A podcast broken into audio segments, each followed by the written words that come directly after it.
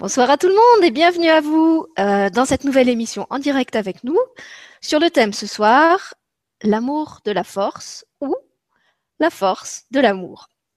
Pour cette émission et pour votre plus grande joie, si j'en crois les commentaires, on a reformé le trio de titans vibratoires, comme vous l'aviez baptisé. Alors avec moi à mes côtés, on retrouve Rémi Guillaume. Bonsoir.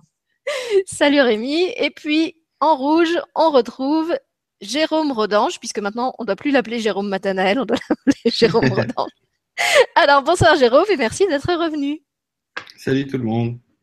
Voilà, et puis donc j'avais annoncé qu'il y aurait une quatrième personne qui est là en surprise, donc c'est pour ça qu'elle n'est pas encore dans le hangout, et je vais lui demander si elle veut bien maintenant de nous rejoindre pour que Rémi et Jérôme découvrent qui c'est, parce qu'ils me bombardent de questions. je n'en peux plus pour que je leur dise qui c'est. Alors j'espère que cette personne va réussir à se connecter et à nous rejoindre.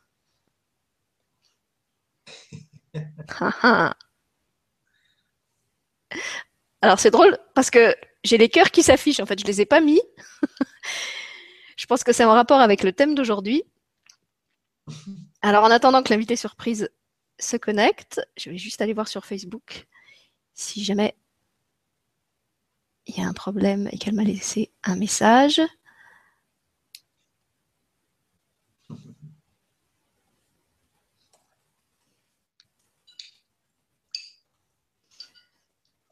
Voilà, bon, ma invité surprise nous rejoindra quand ça sera possible. Donc voilà. Donc pour expliquer un petit peu euh, comment on en arrive à faire cette émission, autant celle de d'hier euh, sur les flammes jumelles, elle était absolument pas programmée et je savais pas que j'allais la faire. Autant celle-là, ça fait euh, plusieurs semaines que j'avais envie de vous la proposer et exactement avec ce quatuor là. Ah, voilà notre invité surprise. Surprise Bonsoir Marion et merci d'être avec nous ce soir. Bonsoir Sylvie, bonsoir Jérôme, bonjour, bonsoir Rémi. Je suis ravie d'être avec vous euh, pour ce direct.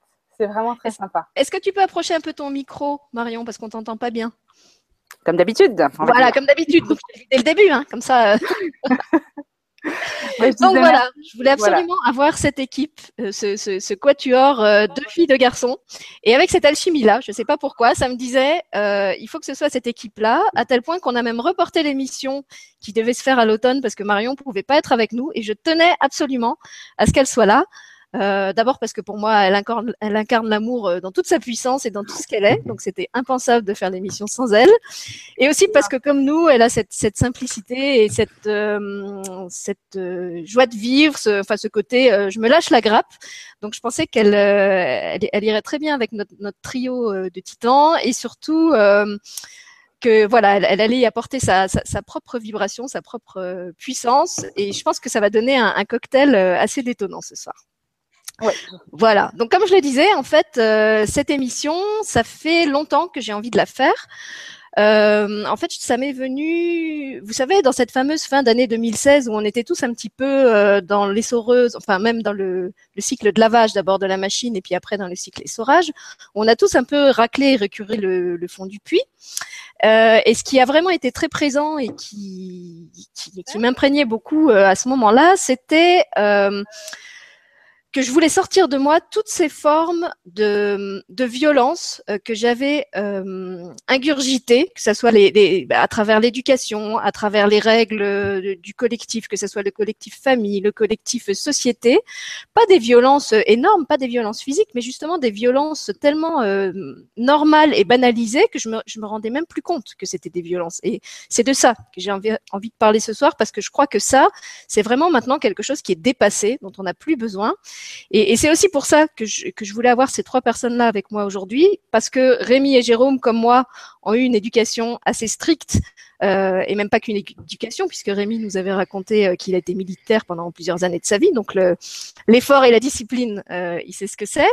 Euh, et Marion, elle, si vous la suivez aussi un petit peu euh, depuis qu'elle est sur le grand changement, ou si vous l'avez vu aussi sur ma chaîne, vous savez qu'elle a aussi vécu des formes de violence assez rudes. Et donc, on est tous passés par ces, ces, ces espèces de, de violences euh, physiques ou pas. Euh, et pour moi, ce qui s'imposait, c'était vraiment qu'il fallait dire aux gens que maintenant, il était temps de lâcher ça. Il était temps de lâcher tout ce qui est de l'ordre du forçage, tout ce qui est de l'ordre du dressage, euh, tout ce qui est de l'ordre de ce qu'on s'impose. En tout cas, moi, c'est vraiment ce que j'ai ressenti euh, à ce moment-là.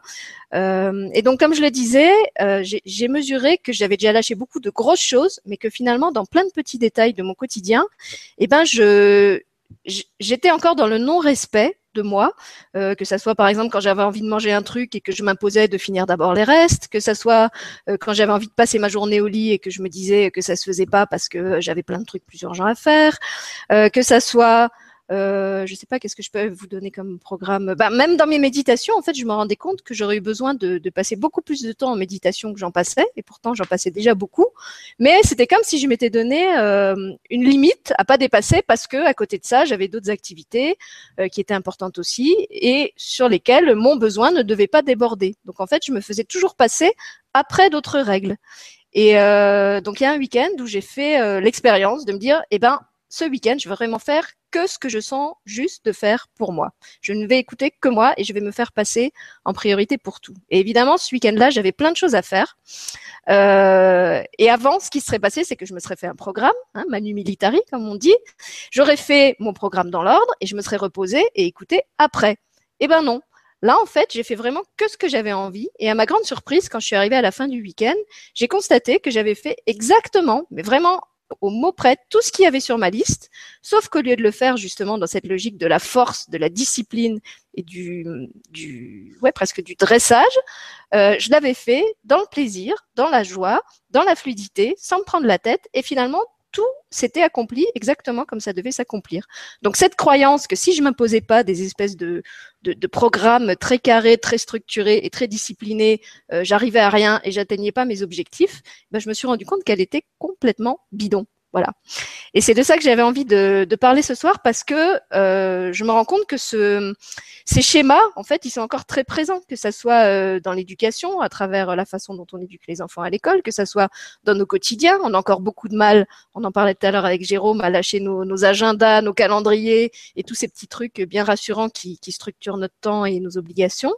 Et euh, voilà, moi je crois qu'il est vraiment temps maintenant, et tant pis s'il y en a que ça fâche, euh, d'accepter qu'on est dans on entre pour moi non plus dans la loi de la force, mais dans la loi de la grâce. La, grâce que tout va nous être donné au moment où ça doit nous être donné, qu'on n'a pas d'effort spécial à faire pour ça, qu'on n'a pas de, de, programme qualité à remplir pour avoir droit à ça. On ne doit pas être meilleur, on ne doit pas être plus pur, on ne doit pas être plus vibrant, on ne doit pas être ceci. En fait, on ne doit rien être. La seule chose qu'il y a à faire, s'il y en a une, c'est être. Voilà. Donc, je ne sais pas si on peut faire une émission avec ça. Mais en tout cas, euh, j'avais envie de, passer ce message-là ce soir. Et, si on fait une émission d'un quart d'heure, eh ben, c'est pas grave. Alors, est-ce qu'il y a des invités à, quelque chose à dire par rapport à tout ça? Oui. Si, c'est marrant. C'est marrant, ça, ça, ça me parle beaucoup parce qu'effectivement, on est beaucoup à avoir vécu euh, une année 2016 euh, très, très remuante, comme si on arrachait les branches mortes et le début 2017, c'est un petit peu comme euh, le moment où tu t'imposes, où tu dis ah non stop, c'est bon stop, il y en a marre. Euh, je veux plus vivre ce que j'ai vécu, je, euh, je, passe à autre chose et je, je me respecte effectivement. C'est beaucoup par rapport au travail sur soi. C'est euh, j'ai envie de crier euh, stop au dictat, dictat de la perfection. C'est hein ça, oui. Le dictat qu'on s'impose à soi-même. toujours être mieux, toujours être plus parfait. Puis en fait, c'est inconscient, c'est vraiment du domaine de l'inconscient, c'est par rapport aux choses qu'on a vues dans notre vie, qu'on a vécues, euh, notre société. On pense euh, qu'il faut faire les choses ainsi, euh, les, les, choses de telle ou telle façon. Et puis finalement, en fait, on ne se rend pas compte que ça nous ralentit et que ça, ça nous empêche de vraiment nous épanouir et de nous sentir bien dans notre quotidien, de suivre son cœur, quoi. Mmh. Voilà. Mmh. En fait, moi, ce que, ce que je voulais amener ce soir, c'est pas qu'il faut plus donner d'objectifs ou avancer complètement euh, en roue libre. Et encore, pourquoi pas Si moi, moi, j'avance de plus en plus comme ça. Mais euh, c'est sortir de cette espèce d'attitude où sans arrêt on se force. Voilà, on, on, on, on pense qu'on n'atteindra, on n'atteindra pas les choses si euh, on met pas cette espèce de, de, de tour de vis euh, serré à fond. vous voyez, vraiment comme ça, comme un constipé un peu qui est sur le trône et puis qui, qui se force. Euh, voilà, moi, c'est ce, ce, cette, cette, attitude, cet état d'esprit-là que vraiment je, je, je, sens que je dois sortir de moi. Euh, même les, les, les, petits restes, parce que c'est quelque chose que, que je supporte absolument plus.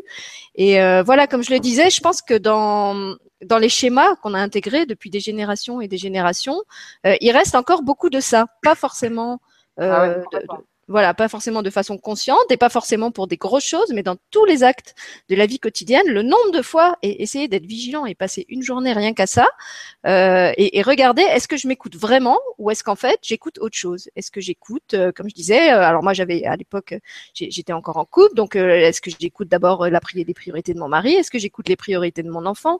Est-ce que j'écoute les priorités de mon milieu professionnel? Est-ce que j'écoute les priorités de mes responsabilités par rapport aux engagements que je peux avoir pris euh, dans le monde associatif ou autre.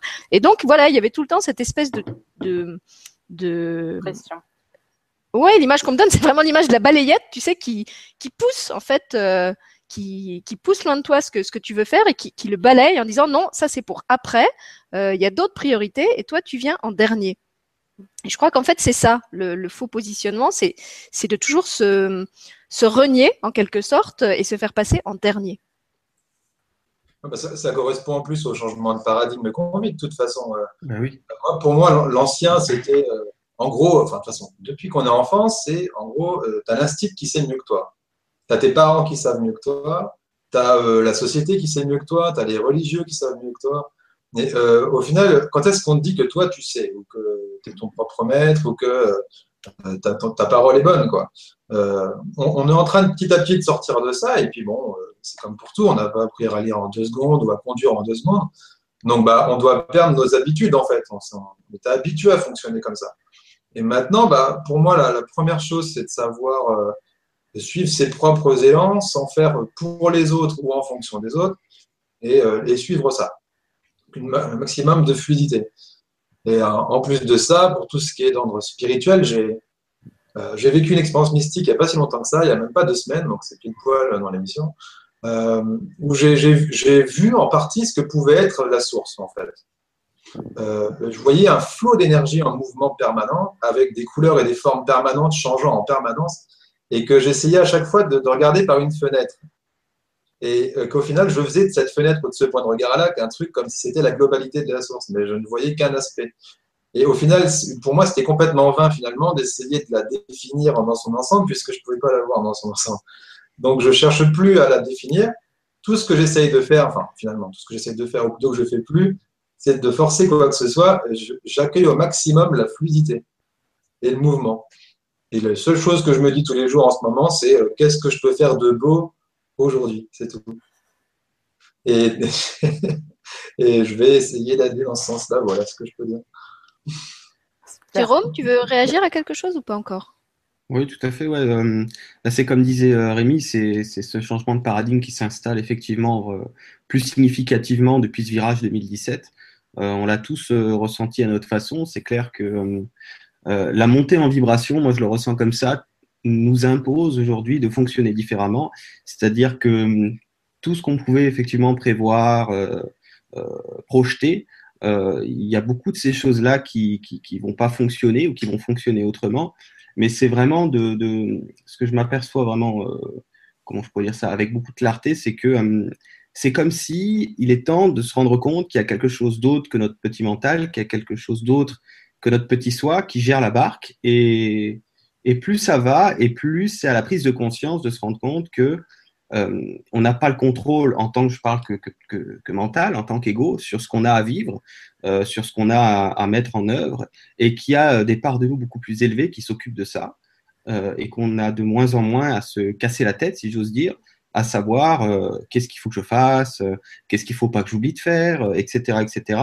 Et de plus en plus, les journées ressemblent à, à quelque chose de entre guillemets d'imprévu, dans le sens que moi, je le vois dans mon quotidien. Euh, je me lève le matin, j'ai une idée grosso modo de ce que je vais vivre, et c'est pas du tout ça qui se passe. Quoi, hein. Dans les grandes lignes, ça peut arriver, mais euh, et, et, ce, que, ce que me répètent souvent les guides, c'est que quand je fais un truc que j'ai pas du tout prévu, bah, ils me disent toujours en souriant, mais c'est parfait. C'est si tu l'as pas prévu, c'est très bien. et ton, ton ne l'a pas prévu. Oui, oui, bien sûr. C'est important que tu précises ça, oui, c'est sûr. Parce qu'il ne s'agit pas de se dire qu'on n'a pas de contrôle comme tel, il s'agit surtout de se rendre compte que c'est ce qu'on appelle euh, l'ego mental qui, qui, qui, dans ce nouveau paradigme, n'a plus de contrôle. C'est-à-dire qu'on passe de euh, ce qu'on pouvait appeler euh, la loi d'action-réaction, ce que certains appellent la loi d'attraction, à la loi qu'on pourrait appeler d'action de grâce, hein, quel que soit le nom qu'on met là-dessus, où c'est vraiment nos parties divines qui, qui prennent le relais et il n'y a plus de il a plus de tergiversation, de moins en moins en tout cas, possible de la part du petit soi. Et c'est très très c'est très très bon parce que c'est vraiment quelque chose qui, pour moi, est primordial euh, de conscientiser graduellement ces choses-là pour pouvoir entrer dans ce que les gens appellent le lâcher prise. Parce que, à, mon humble point de vue, on ne peut pas entrer dans le, le lâcher prise intérieur, c'est-à-dire qui n'est pas intellectuel, tant et si longtemps qu'on ne s'est pas rendu compte par soi-même qu'il y a autre chose qui, qui, tient le, gouvernail, on va dire ça comme ça, de la barque. Voilà. Non, moi je suis d'accord. Je pense. Toi, tu appelles ça le lâcher prise. Moi, j'appelle ça la, confiance ou le ou la foi. Mais c'est vrai que la foi, ça. peut paraître un peu un peu religieux comme comme terme. C'est beaucoup connoté.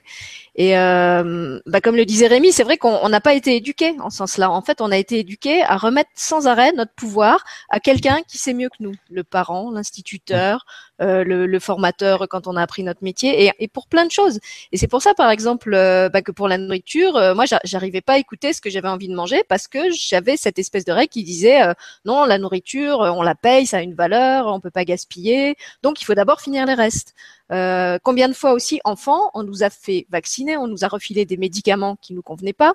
Donc là aussi, en fait, je me rends compte que maintenant, il y a des tas de choses que je suis capable d'auto-guérir sans prendre un seul médicament, rien qu'en écoutant mon corps et en me faisant confiance.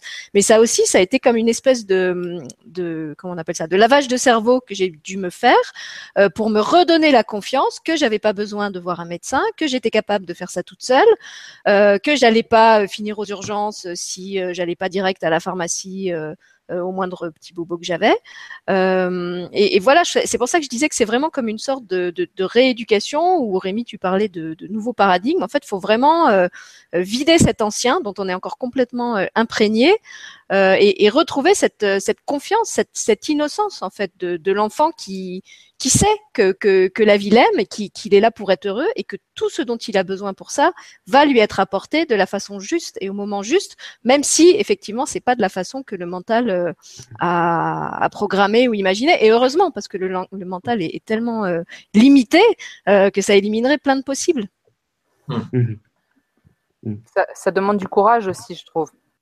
Le courage de vraiment suivre ce qu'on a dans le cœur donc déjà, il faut, savoir s'écouter et en plus, il faut avoir le courage de le suivre euh, contre un petit peu tout ce qui est autour de nous, tout ce que les gens vont nous dire. Non, c'est pas comme ça qu'il faut faire, c'est pas comme ci qu'il faut faire les choses, etc. Et c'est vrai qu'à chaque fois, ça nous met le doute et il faut avoir une certaine ténacité pour pouvoir vraiment euh, bah, continuer là-dedans, se, faire confiance. Des fois, tu as envie de te faire confiance, tu sais que c'est bon pour toi, tu sais que c'est ça qu'il te faut, puis tu as tout le monde autour de toi qui va te dire non, non, non, non, non, non, non. Et puis là, il faut vraiment que toi, tu te dises non, non, mais moi, je sais ce que je veux. Vous m'aurez pas. Parce que sinon, bah, tu, tu en fait, tu n'es plus en accord avec toi-même et du coup, tu le vis mal, tu te sens, tu te sens plus bien dans ce que tu fais. Ouais, ouais. On, ne place plus le. Excuse-moi, vas-y, finis, termine si tu voulais terminer. Non, non, vas-y. je ne place plus le mettre à l'extérieur, en fait. Et j'essaye surtout aussi de ne plus l'être non plus moi avec les autres. Euh, en gros, j'essaye juste de montrer. Euh, euh, mes propres clés, enfin un exemple de ce qui est possible en fait. Mais j'oublie pas que je suis un son de cloche parmi des milliards de sons de cloche. Je vais juste trouver mon mode d'emploi, on va dire, entre guillemets. exactement. Pour moi humain. Et c'est tout. J'ai pas la, la, vérité absolue, j'ai pas la clé universelle, j'ai pas la meilleure technique du monde. J'ai juste trouvé celle qui me parlait le plus et comment ça résonne le plus avec ce que je suis. Pour le moment, en plus, puisque c'est que ce qu'il y a de maintenant, tu vois. Mais au final, plus je suis là-dedans, mais plus c'est facile avec les gens parce que je je veux plus faire de cette pression. C'est comme si, admettons, on voudrait partir, par exemple dans le milieu du développement personnel. On veut partir dans la spiritualité, dans quelque chose comme ça, pour avoir une forme de liberté, une forme de joie de vivre et de spontanéité. Et on va se renfermer tout de suite dans des techniques ou dans des protocoles ou dans euh, des postures particulières ou des savoirs dire, savoir faire. Et au final, tout ça, c'est bien, ça permet de faire une transition, mais pour moi, il ne faut pas rester enfermé dedans. Vraiment aller chercher son maître intérieur, ce qu'on veut, ses guides, comme on veut les appeler, comme on veut appeler ça. Et, laisser couler ce qui vient, quoi. C'est tout. Vraiment, vraiment, comme disait Jérôme, le lâcher prise total, tu, tu, laisses, tu laisses couler. Euh, ouais, je l'avais déjà dit dans une émission, tu vois, mais moi, ça s'est traduit comme ça. Je m'étais cassé la gueule une paire de fois, je ne vais pas revenir sur tous les détails. Mais en 2013, une fois, comme ça, après m'être bien cassé la gueule, je me suis séparé, plus d'argent, plus d'appart, tout ça. Je pars au Kosovo avec l'armée.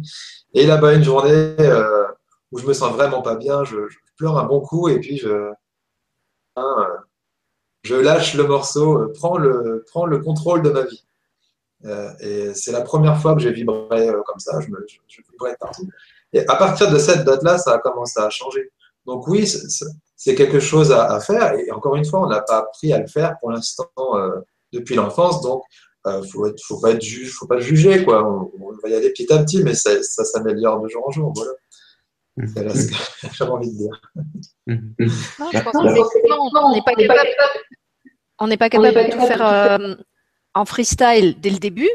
Euh, mais on peut avancer petit à petit, se, se donner des, des, des, des, petites libertés, on va dire à petite dose, et effectivement après quand on voit que ça marche, on arrive à s'en donner de plus en plus et à se lâcher de plus en plus la grappe.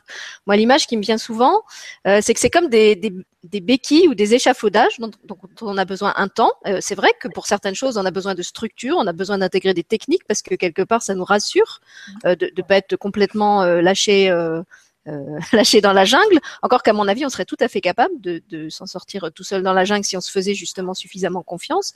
Mais parce qu'on a été habitué justement à pas avancer par nous-mêmes pendant longtemps, euh, je pense que pour beaucoup d'entre nous, on a encore besoin de, de cette espèce de d'outils transitionnels que, que, que, peut être une, une, structure minimale. Mais après, comme disait Rémi, une fois qu'on sent que ça, voilà, c'est intégré, euh, faut avoir le courage de le lâcher et de pas rester enfermé dedans, parce que sinon, ça devient, euh, bah, c'est plus une structure, c'est une prison.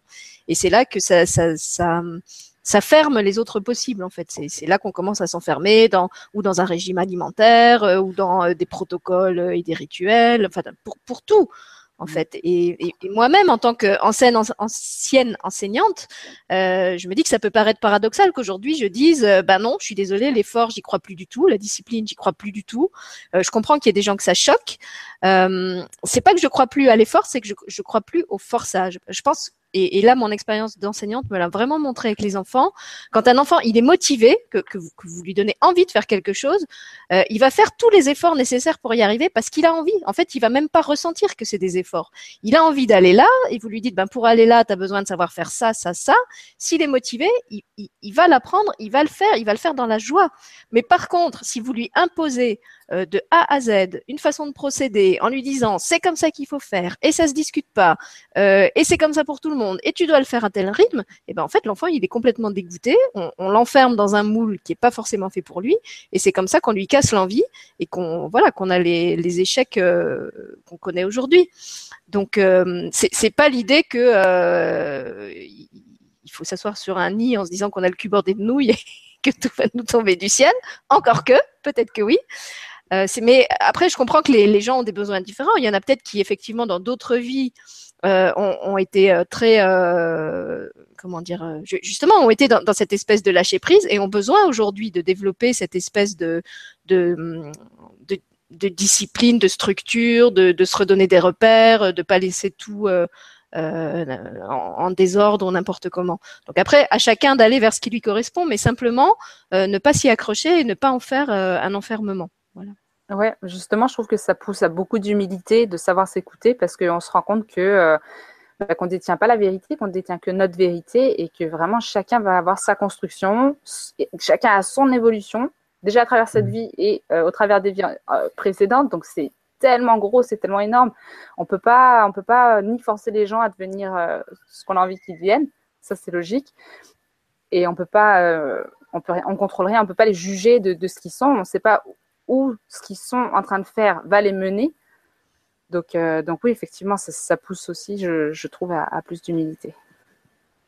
Mais c'est ça aussi pour moi, justement, la différence entre la force de l'amour et l'amour de la force. L'amour de la force, c'est je, je veux à tout prix emmener l'autre où je pense que c'est bon pour lui. Euh, parce que c'est mes critères à moi et que j'ai décidé que d'après mes critères à moi, euh, il doit aller dans cette direction-là et c'est ça qui est bon. Euh, et l'amour de la, force, la force de l'amour, c'est justement avoir le cœur assez grand pour accepter que l'autre, il est différent, il a un chemin différent, il a des façons de faire différentes et qui parfois nous dérangent profondément. On en parlait hier dans l'émission sur les flammes jumelles où, justement c'est très très présent. Et, et, justement, la force de l'amour, c'est ce truc qui nous ouvre le cœur et qui dit ok, je comprends pas pourquoi c'est comme ça, je comprends pas pourquoi la vie est comme ça, je comprends pas pourquoi l'autre est comme ça, mais euh, je fais confiance que c'est juste, que, que, si c'est comme ça, c'est comme ça que ça doit être. Euh, parce que justement, le monde, il est fait de variété, il est fait de différence, et il n'est pas fait pour qu'on soit tous des clones euh, qui font euh, les mêmes choses en même temps, de la même façon, au même moment. Oui. Bah, on peut, par exemple, donner une forme de, de, de direction à l'énergie. Je ne sais pas, par exemple, euh, tu as, envie d'éduquer un enfant ou d'essayer de l'aider de, l'aider à devenir de plus en plus euh, euh, indépendant, on va dire. Tu sais de l'aider là-dessus. Tu peux dire ça comme cap, te donner ce cap-là, mais la, la forme que ça va prendre, comment tu vas le faire, avec quels outils, à quel moment, avec quelles paroles, avec quel acte, ça, tu peux lâcher prise là-dessus. Et te laisser inspirer. Pour aller juste dans ce sens-là, tu donnes une sorte de sens. Donc, actuellement, pour, un exemple, moi je suis énergéticien, euh, je, actuellement. Donc, bah, j'utilise des rayons. Admettons que je vais utiliser euh, le rayon numéro 17 que j'ai canalisé. Bah, euh, je sais que celui-là va travailler sur des liens transgénérationnels. Bah, je vais dire rayon numéro 17, coupure de tous les types de liens transgénérationnels bloquants à tous les niveaux de lettres à partir de maintenant. Et euh, par contre, quelle nature il va prendre ce rayon, quelle fréquence il va utiliser, comment il va venir, comment ça va se diffuser, comment ça va se faire, je ne sais pas du tout. Et je lâche prise sur ça peux mettre une sorte de forme, vu que je suis incarné, j'ai un corps, je peux mettre une petite, euh, petite forme. Mais euh, ne pas chercher à, maîtriser ce qui va venir derrière et être en pure, vraiment en fluidité. Ça, c'est possible, c'est possible aussi. Puisque tu parles des enfants, c'est vrai que Jérôme et Rémi, vous n'avez pas encore l'expérience d'être papa, d'être parent, mais Marion et moi qui l'avons, on, peut témoigner qu'effectivement pour le, le, lâcher prise, euh, de devenir parent, c'est un excellent, excellent, une excellente école, euh, une excellente formation, parce qu'effectivement, euh, bah, je crois que tu seras d'accord avec moi, Marion, hein, quand on a un enfant, on a plein d'idées de qu'est-ce que c'est le bon parent et qu'est-ce que c'est la bonne éducation. Ouais. Et une fois qu'on se retrouve sur le terrain, eh ben c'est complètement autre chose, parce qu'évidemment ce petit être, il est là aussi, lui aussi, dans notre entourage pour nous faire évoluer et il va nous pousser exactement où on a besoin d'aller. Il va quelquefois nous emmener sur des terrains euh, où on n'a pas du tout, pas du tout envie d'aller. Il va, il va avoir des façons de faire et des centres d'intérêt qui nous plaisent pas du tout. Euh, il va nous confronter à des émotions euh, que nous-mêmes on n'a pas réglées en tant qu'enfant. Enfin voilà, c'est vraiment une école de la vie sans équivalent, je crois.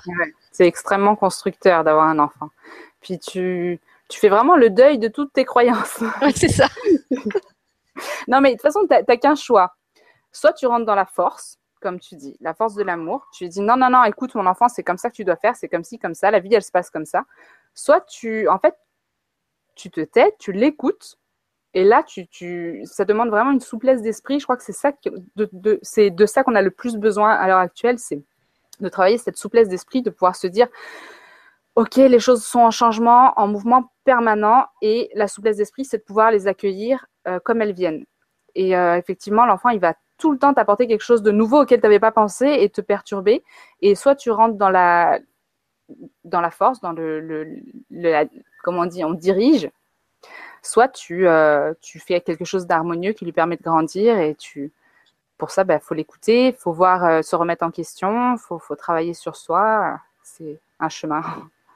Mais parce qu'en plus, l'enfant, il sait faire ça. C'est ça le pire, c'est que l'enfant, spontanément, il, il, il a cette, euh, cette capacité de se brancher sur l'énergie du moment et de vivre le moment et de savoir exactement euh, à cet instant T qu'est-ce qui est bon pour lui.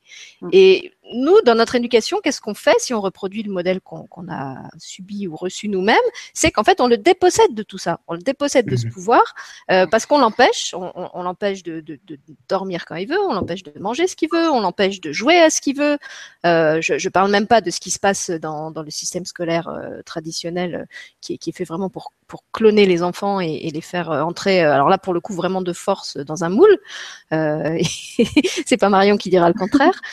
Euh, mais voilà, je crois que l'enfant, il, il, peut vraiment être notre maître en, en, en, matière de, de lâcher prise et de comment surfer sur, sur cette, cette, cette énergie de, de l'instant, parce que eux, ils, ils sont capables de faire ça tout le temps. Et si on leur désapprenait pas à le faire, euh, et, et qu'au contraire on prenait exemple sur eux, bah, je pense que pour beaucoup d'entre nous, on serait plus heureux. Et quand j'entends des parents dire à leurs enfants des phrases euh, ah bah tu verras ce que c'est quand tu seras grand ou des d'ailleurs mon, mon fils m'a fait récemment la réflexion de me dire euh, mais moi j'ai pas envie d'être adulte ça ça a l'air d'être pas du tout marrant d'être un adulte. Quand j'étais petit je voulais être adulte et puis en fait euh, maintenant je me rends compte que euh, quand on est adulte il y a plein de trucs qu'on peut pas faire. Euh, on, on, doit aller à l'heure fixe à un travail qu'on n'aime pas forcément. On n'a plus de temps pour jouer on a tout le temps des soucis à cause de l'argent. donc voilà, je me dis finalement, on, lui a donné l'image que être adulte, c'est un truc pas formidable et qu'il vaut mieux rester un enfant. C'est triste quand même. tout ça, tout ça c'est vraiment une histoire d'acceptation, de se laisser guider comme on est, de s'accepter comme on est et de laisser faire ce qu'on veut. Euh, un petit exemple de ce qu'on vit nous, qu'on aime bien parler de temps en temps, bah, que ce soit avec Jérôme ou avec toi Sylvie, quand on parle de ça, concrètement là, euh, on va parler de l'émission de ce soir, par exemple, il y a un titre qui est proposé qui était euh, La force de l'amour ou l'amour de la force. Et ben encore une fois, Jérôme il a dit ça avant, mais il m'a noté les mots de la bouche puisque c'était pareil. J'avais aucune idée de, d'où on allait aller dans l'émission. Tout ce que je chantais, c'est que ça m'appelait aussi. Non, mais ça, c'est les idées cheloues de Sylvie qui lance des trucs. qui balance les gens dans le grand bain et qui leur dit maintenant de nager la brasse, débrouillez-vous. Moi, j'ai lancé l'émission, j'ai invité les gens, je sais que c'est ceux-là qui doivent être là, débrouillez-vous. La seule certitude que j'ai, c'est que ça va bien se passer et que ça, sera chouette, comme d'habitude. C'est toujours. Euh, je, je m'amuse beaucoup avec ça et ça m'amuse vraiment beaucoup de le faire, de, justement m'apprendre à faire confiance. Euh, allez, ok, le thème il est ok, les gens qui sont là, je les sens, je les sens bien aussi allons-y, puis c'est tout, puis on verra bien, et ça, ça se passe toujours bien. Et comme je disais, c'est aussi quelque chose qui, cette confiance, elle se développe au fur et à mesure qu'on la pratique. C'est comme tout, c'est comme un, c'est comme un muscle. Hein. Plus, plus on s'entraîne et plus on voit que ça marche, et plus on a de confiance pour faire de plus en plus de choses. Euh, pour prendre un exemple très concret, moi, quand j'étais jeune prof, euh, bah, avant de commencer une séquence avec une classe, j'avais une feuille avec des couleurs, avec des chapitres, avec des machins, tout, tout, la séquence était toute bien décomposée comme on m'avait appris, qu'est-ce qu'il fallait faire, dans quel ordre, en combien de temps, euh, comment j'allais évaluer si c'était acquis, pas acquis, machin truc. Et puis alors ce qui est marrant, c'est que sur les dix ans où, où j'ai exercé, euh, plus les années passaient et plus sur ma feuille, bah il y avait rien. Donc euh, après, c'était plus des belles feuilles avec des couleurs, ça devenait des espèces de brouillons où il y avait quatre cinq idées qui étaient notées en vrac. Puis à la fin, il y avait plus rien. À la fin, j'avais plus de feuilles, je surfais vraiment. Je vois Marion qui éclate de rire. je surfais vraiment avec l'énergie du moment avec euh, ce qui se passait avec la classe. Donc, comme dit Rémi, euh, avec ses, séances de thérapeute, moi j'avais une, grande ligne directrice qui était euh, ce que voulait le prof et où il voulait que j'emmène son groupe. Et après, en fait, une fois que les enfants étaient devant moi, eh ben, je me branchais. À, l'époque, c'était inconscient, hein, je savais même pas que c'était ça que je faisais. Je me branchais sur l'énergie des enfants et je les laissais m'emmener où en fait eux avaient envie d'aller. Et, je pense que c'est pour ça que ça, que, ça marchait. c'est que j'arrivais pas avec mon programme tout fait de qu'est-ce que je voulais leur bourrer de force dans le mou. Hein, toujours cette histoire de l'amour de la force.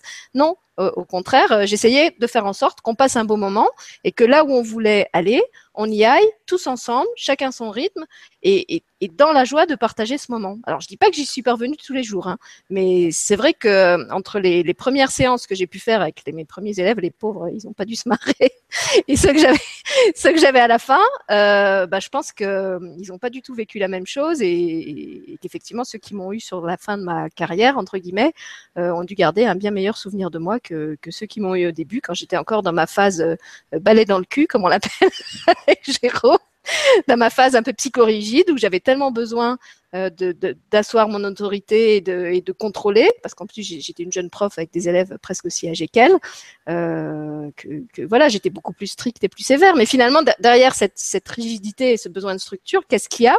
Il y a juste une grande insécurité, il y a la peur de ne pas être à la hauteur.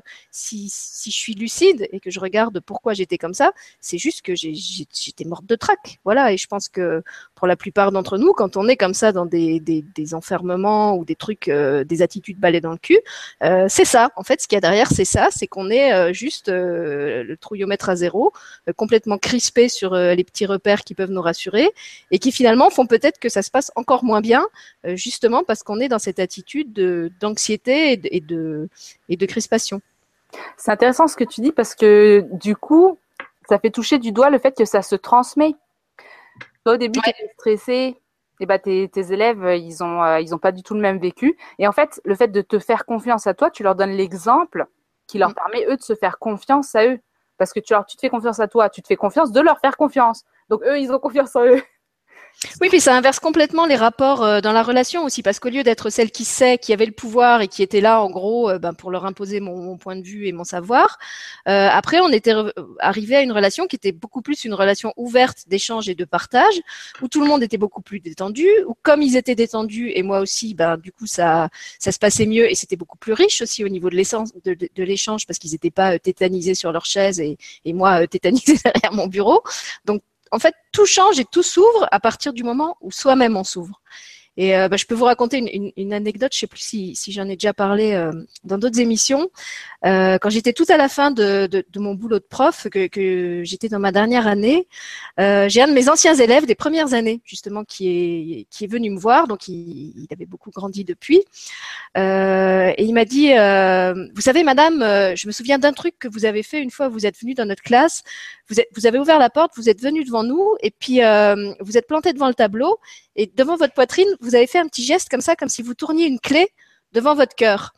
Et euh, vous nous avez dit, euh, aujourd'hui, je vais vous parler à cœur ouvert. C'est quelque chose que je fais pas souvent, euh, mais je vais le faire parce que je crois que c'est important. Et cette chose-là, c'est vraiment quelque chose qui m'a suivi dans toutes les années, euh, même une fois que j'ai eu, j'ai eu quitté l'école. Euh, pourtant, j'ai fait beaucoup de bêtises. Euh, j'ai, j'ai vendu de la drogue, j'ai fait de la prison, j'ai eu des problèmes avec mes parents. Euh, mais aujourd'hui, voilà, je repasse à l'école et je viens vous voir pour vous dire que ce geste-là, c'est quelque chose qui a été important pour moi, qui continue à l'être. Et euh, ça m'a vraiment mis les larmes aux yeux. Je, suis encore tout émue quand, quand je le raconte, de, de, revoir ce jeune qui venait me dire ça. Et je me suis dit, eh ben finalement, si j'ai réussi à lui léguer, à lui léguer que ça, euh, même s'il a fait de la prison, même s'il est toujours en galère, même s'il a toujours pas de boulot, quelque part, pour moi, je lui avais vraiment donné une clé essentielle pour réussir sa vie, peut-être plus que si je lui avais appris à lire, à écrire, à compter ou à trouver du boulot.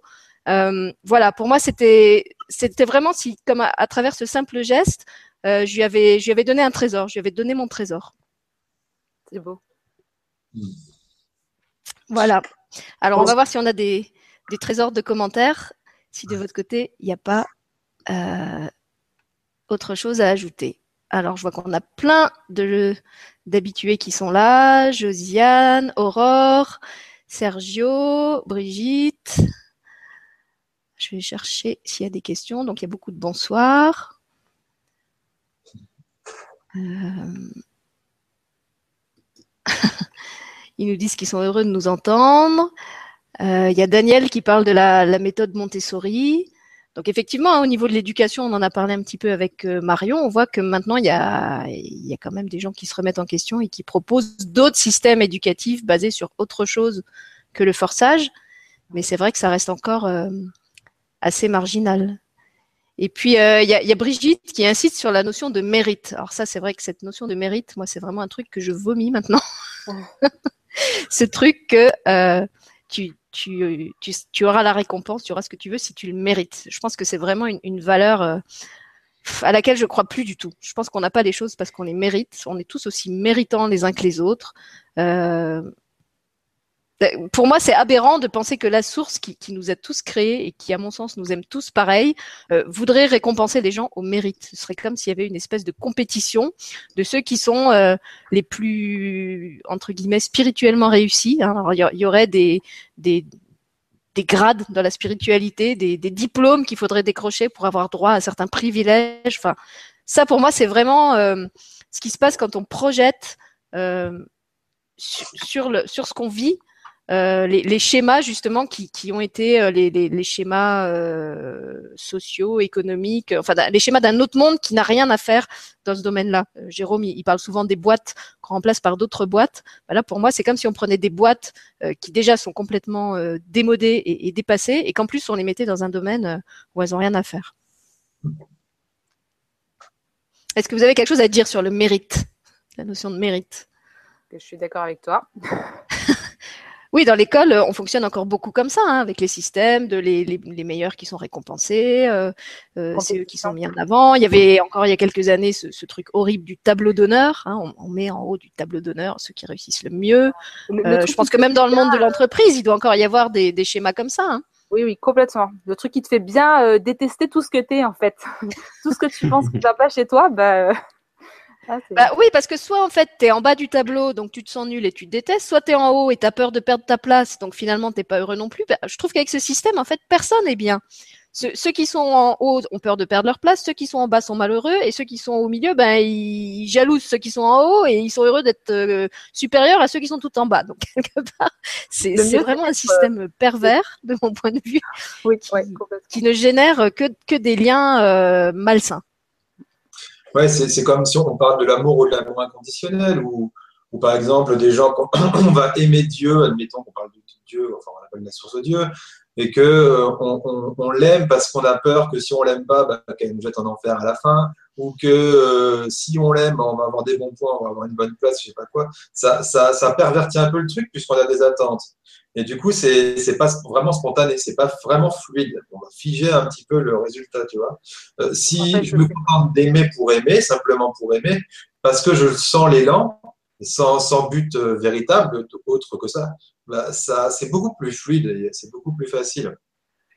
Je peux, je peux redonner euh, un petit exemple avec, euh, j'en ai souvent parlé, mais c'est un, de mes plus gros exemples pour ça dans ma vie, parce que j'ai 36 ans, j'ai encore des choses à vivre, hein, mais je n'ai pas non plus des millions euh, d'exemples dans le domaine.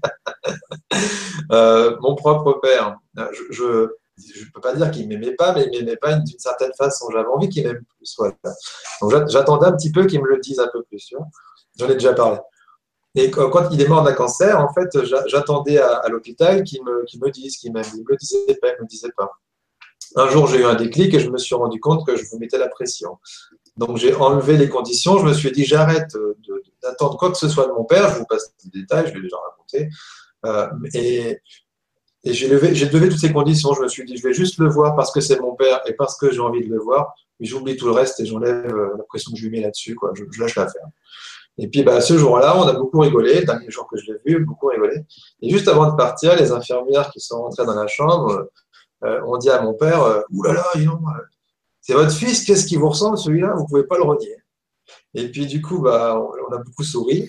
Et il a regardé les infirmières et il leur dit, vous savez, j'en suis très fier de mon fils moi, je me suis pris une grande bouffée d'amour euh, dans la, dans, dans la, tête. Et au final, euh, c'est arrivé que parce que je n'attendais plus rien de lui. Et, et, tant que, à partir du moment où je me suis dit, bon, bah, maintenant, je vais aimer et je me contente d'aimer. Si on m'en donne, tant mieux. Si on m'en donne pas, c'est pas grave, je m'en donne et, j'en donne. Et au final, ça, ça a beaucoup plus fluidifié et j'ai jamais eu, j'ai jamais reçu autant d'amour que depuis ce moment-là. Ça devient exponentiel à force. C'est vraiment ça, de ne plus, vraiment attendre, pas faire ça pour un but caché, euh, juste parce que voilà, euh, ça fait du bien, on a envie de diffuser, c'est tout. C'est quand on lâche prise que ça débloque, hein. c'est dingue. C'est c'est ça, tu es doublement gagnant en fait, parce que non seulement en général, euh, si tu lâches prise, tu obtiens ce que tu espérais, sans utiliser la force, mais en plus tu es libre. Tu es, libre parce qu'en fait, tu t'es libéré de l'envie de l'avoir. Ça peut paraître paradoxal, mais ce fait de lâcher, en fait, de, de plus définir le truc en termes de besoin euh, qui doit absolument être satisfait, euh, ça, ça, te libère du fait que tu vas l'avoir ou ne pas l'avoir. Et comme tu l'attends plus, eh ben tu l'as. Donc c'est un double cadeau. J'ai du mal à expliquer, mais voilà, il y a, le cadeau de recevoir, mais il y a le cadeau de la liberté qu'on a qu'on a acquise euh, à travers ça, en acceptant de, lâcher et d'imposer euh, à l'autre ou à la vie ou à la situation que euh, ça, doit arriver et ça doit arriver comme on voudrait que ça arrive. Et euh, alors moi, il y a, y a, autre chose puisqu'on parle de ce, ce, domaine de la de, de la force et, du dressage, avec quoi j'ai beaucoup de mal, c'est euh, la compétition. Donc on a parlé du milieu professionnel, mais même dans le milieu sportif, par exemple, euh, c'est vrai que c'est quelque chose avec quoi j'ai beaucoup de mal en fait. Je, je, je, veux dire, je comprends que les, les sportifs pour se pour s'entraîner, pour se dépasser, euh, pour euh, augmenter leur leur capacité, ont besoin d'être tout le temps meilleurs. Mais c'est vrai que du coup, je trouve que ça ça génère un système où on est tout le temps en train de, de se comparer aux autres, de vouloir être meilleur que les autres, d'être au-dessus des autres. Euh, et ça aussi, finalement, je me demande si si c'est une valeur très saine euh, pour notre euh, pour notre société. Et euh, bah en plus, on a on a un débat chez nous à la maison parce que donc vous savez qu'à pratiquement chaque épreuve sportive, les, les sportifs français chantent la Marseillaise. Et alors pour moi, la Marseillaise, c'est vraiment un chant abominable que je supporte pas, un chant que je trouve barbare au possible, pas du point de vue de la mélodie, mais du point de vue des paroles. Quand on écoute les paroles de la Marseillaise, enfin, pour moi, c'est une horreur. Et donc, quand je discutais de ça euh, avec mon mari, mon mari me disait, mais non, ça fait partie euh, du patrimoine culturel, euh, ça fait partie de l'histoire de la France, on peut pas renoncer à la Marseillaise. Et je lui disais, ben non, moi, je suis désolée, si vraiment il faut honorer quelque chose du patrimoine français, on pourrait prendre un autre chant ou, ou garder la musique et enlever les paroles, mais pour moi, c'est vraiment un chant d'incitation à la guerre. C'est même pas un chant de, de sportif. Quand on, on, on entend euh, euh, égorger vos fils et, et vos compagnes euh, euh et, et, les sillons qu'il faut remplir de sang. Enfin, je sais plus ce que c'est les paroles. je les ai virés de mon crâne. Mais voilà, pour moi, c'est vraiment euh, un, un, pareil, une espèce de, de matraqual euh, inconscient des, gens qui, regardent les, épreuves et qui du coup vont euh, euh, ingurgiter ce message. Bah voilà, euh, battez-vous, euh, soyez plus forts les uns que les autres. Alors quel est votre point de vue là-dessus? Moi, je trouve que c'est des valeurs anciennes qu'on continue à perpétuer, comme si on n'avait pas évolué depuis la, Seconde Guerre mondiale et puis qu'on continuait à la chanter. Enfin, elle a plus de sens aujourd'hui. Moi, je, trouve. Je trouve qu'on a on a beaucoup évolué depuis cette époque.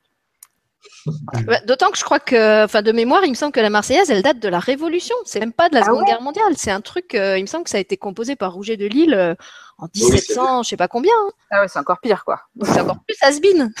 Ah On va faire une pétition. ah, grave. Faudrait la réécrire, ouais. Faudrait écrire autre chose. Voilà, écrire d'autres paroles. Un truc positif. Ah, l'hymne européen, par exemple, est chouette aussi, sympa. L'hymne européen est déjà plus joli, quoi, si on regarde Voilà, ça. alors l'hymne européen, j'ai aucun problème avec lui. C'est joli. S'il y a des suggestions pour une, une, nouvelle Marseillaise côté public.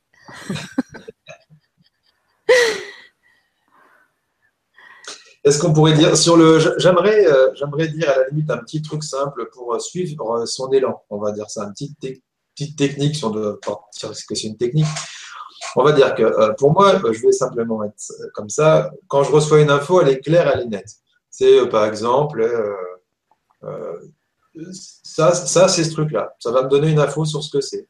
Ou ça va me dire, euh, fais ci, ou fais ça, ou tu peux essayer de faire ci, ou tu peux essayer de faire ça. Une info ne me critique jamais, quand ça vient de mes guides, en tout cas, ça ne me critique pas. Ça me donne des conseils. Ça peut me dire de faire quelque chose, mais je n'ai aucune pression derrière, ni aucune force, ni aucune euh, euh, difficulté. Par exemple, c'est euh, va inscris-toi, ça, par exemple, tu vois, quelque chose comme ça. Ça va. On sent pas que c'est forcé. Il n'y a pas, d'argumentation. C'est une elle est là, elle, est claire. Si j'ai envie de discuter avec eux, je peux avoir plus d'informations, mais généralement c'est simple et, et, limpide. Et quand je sens que c'est quelque chose qui va me nouer au niveau du ventre ou qui va me mettre pas très bien ou qui va argumenter ou me juger, je sais que là, c'est pas ma voix, enfin, c'est pas la voix de ma guidance. Ça peut être mon ego, ça peut être mon mental, je sais pas ce que vous voulez, l'entité, euh, tout ce que vous pouvez mettre là-dessus, hein, il y a tellement de choses. Mais c'est en gros, c'est les voix à pas écouter. Alors, il y en a qui me disent, bah, comment tu fais pour reprendre ton pouvoir personnel en main? Je dis, bah, c'est simple, j'arrête de les écouter. Euh, euh, par exemple, ça me disait, euh, bah, peur du vide, oulala, t'es fou, faut pas te mettre au bord du vide, tout ça. Bah, pour dépasser ça, qu'est-ce que j'ai fait? Bah, J'ai été faire un soyer élastique, et puis hop, fini la peur du vide. J'avais peur de parler en public, ça me disait, mais n'importe quoi, qu'est-ce que tu vas raconter aux gens, n'importe quoi, n'importe quoi. J'ai arrêté d'écouter ça, j'ai été faire une conférence, j'ai été faire un concert, j'ai été faire plein de choses comme ça. J'ai fait, en fait, l'inverse de ce que ça me disait. Et puis, au fur et à mesure, bah, c'est comme tout, c'est un entraînement. Au fur et à mesure, bah, je l'entends encore cette voix-là, mais elle n'a plus vraiment d'impact, en tout cas beaucoup moins. Et puis voilà, c'est tout. C'est juste un petit, une petite, petite technique pour essayer de, faire la différence entre les deux types de voix, en gros, euh, et de suivre celle qui vous, celle qui vous guide vers le meilleur. Voilà, c'est tout.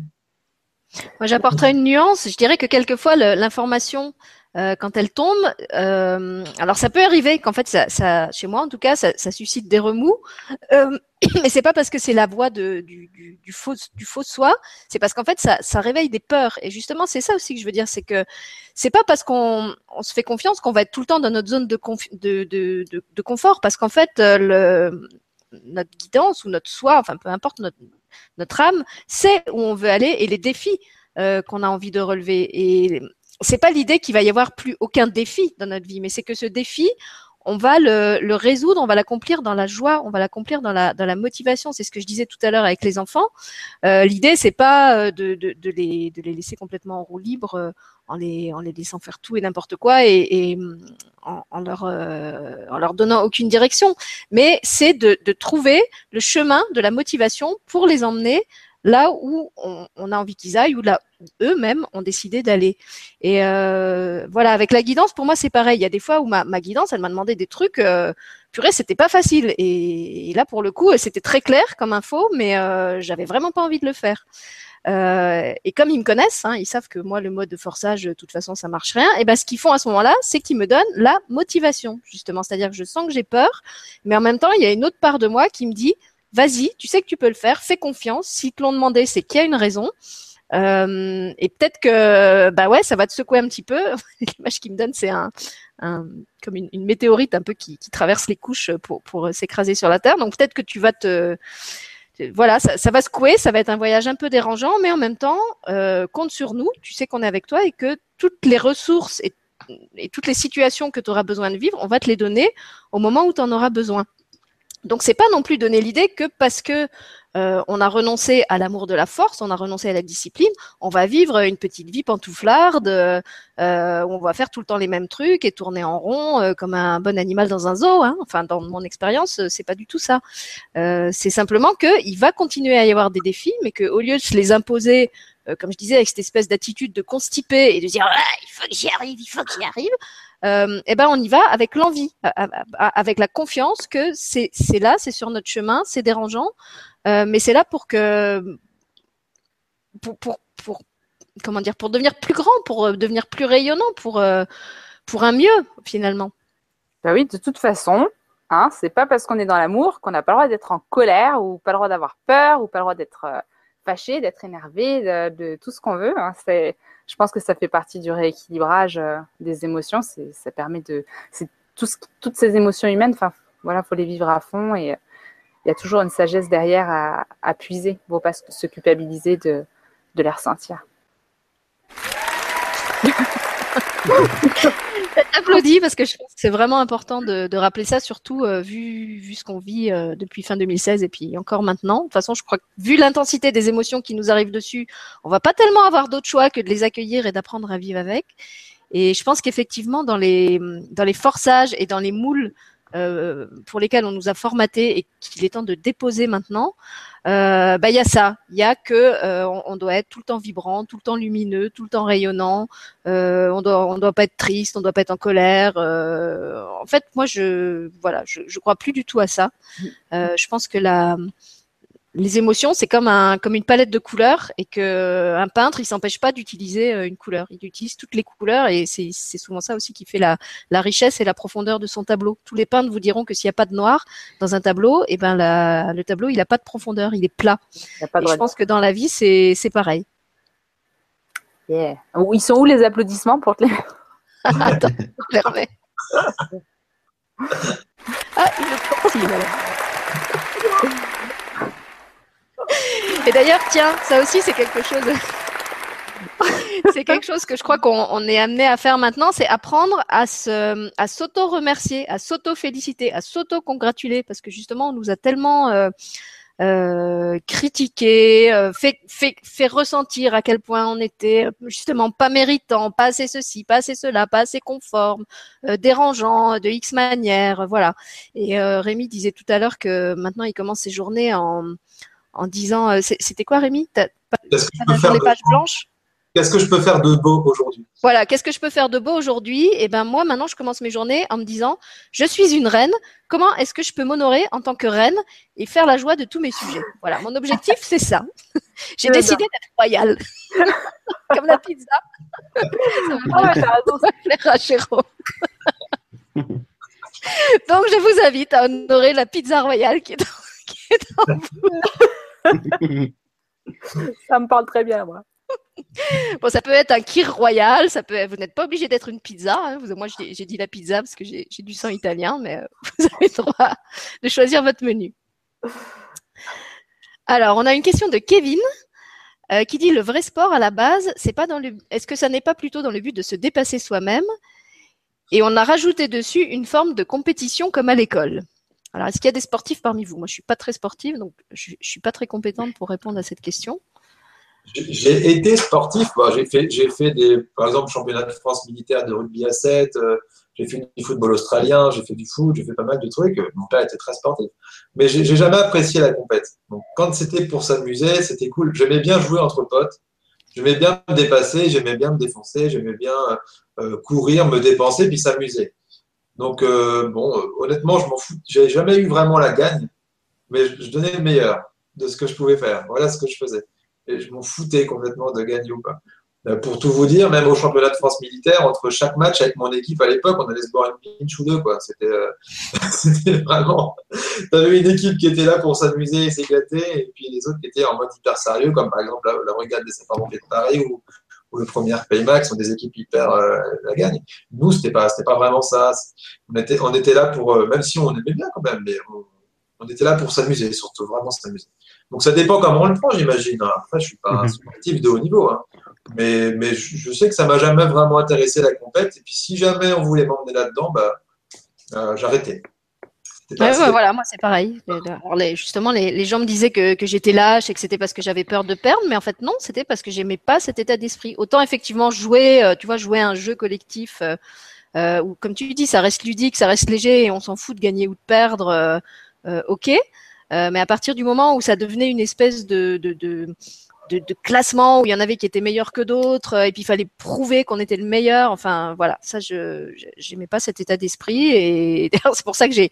Alors maintenant je suis plus du tout sportive, mais quand j'étais jeune j'ai enchaîné les sports parce que justement chaque fois que je commençais à être bonne dans un sport, on me poussait vers la compétition et je ne voulais absolument pas euh, entrer dans ce truc de la compétition. Donc j'ai fait de la gym, après j'ai arrêté la gym, après j'ai fait de la natation, j'ai arrêté la natation euh, parce que chaque fois on, on, on poussait aussi ça. Ça aussi, je comprends pas pourquoi dans le milieu sportif, dès qu'un enfant est bon, il, le pousse vers la compétition. Euh, l'enfant, il n'est pas obligé d'aller vers la compétition. Mon, fils, il fait du karaté et en fait, il veut pas participer aux compétitions. Il aime beaucoup le karaté, les entraînements, les, même les combats euh, avec les autres. Euh, mais il me dit, moi, je veux pas participer à des compétitions, ça, ça m'intéresse pas. Et alors, effectivement, quand ils sont encore dans les, les niveaux du bas, on leur laisse le choix, mais plus ils avancent dans la, formation, si je puis dire, et moi, on leur laisse le choix et on les oblige à participer aux compétitions s'ils veulent continuer. Pour moi, c'est arrêter de tirer la couverture vers soi tout le temps et puis rentrer dans une ère d'expansion mutuelle. Euh, mais pour arriver à ça, bah, il, faut, il faut avoir, pour moi, accepter son unicité, ce qu'on est en fait. Si j'accepte qui je suis, ce que je suis et ce que j'ai envie, ben, euh, forcément, j'arrête de renifler les, les, autres. En gros, j'arrête de regarder ce qu'ils font, j'arrête de me prendre la tête avec ça je, fais ce que je dois faire, c'est tout. Et à partir de là, bah, si je, commence à travailler avec des gens qui sont aussi eux-mêmes ou qui ont accepté leur unicité, appelez ça comme vous voulez, bah, à partir de là, euh, quand on travaille ensemble, on se co-expanse. Ça profite aux deux. Il n'y en a pas un seul qui, gagne tout, c'est vraiment euh, on gagne tout. Et pour moi, si on arrive tous à ça, bah, on, arrivera, on sera, on sera plus dans une pyramide, on sera dans un système horizontal où tu auras bah, un super président, un super gestionnaire, un super boulanger, un super guide, un super je sais pas quoi. Et puis, euh, ça profitera à tous en termes de civilisation, je sais pas, en termes d'humanité, euh, en marche. Je pense que c'est vers ça qu'on va. Et, au final, bon, bah, ça prend plus ou moins de temps, bah, normal. Hein, ça, pas, rien ne s'est jamais fait en deux secondes.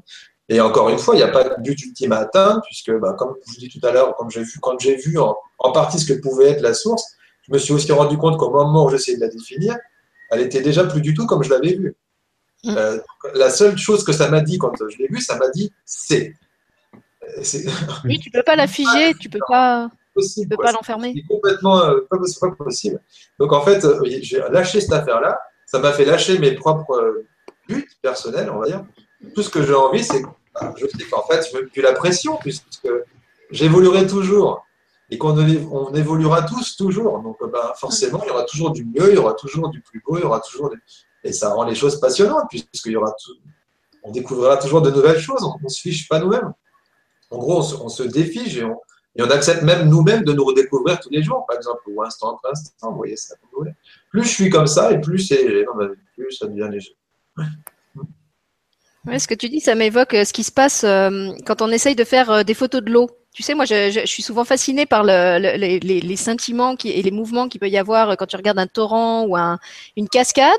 Et alors, quand je les prends en photo et que je vois les photos, bah, je suis toujours déçue parce que quel que soit le nombre de photos que j'ai fait, euh, déjà, il n'y a pas le bruit, il n'y a pas le mouvement. Et puis, c'est qu'un instant. En fait, c'est qu'un instant de cet ensemble qui, à chaque instant, euh, euh, change. Et, et c'est ça aussi qui est beau. C'est justement qu'il n'est pas figé et qu'il est en perpétuel changement.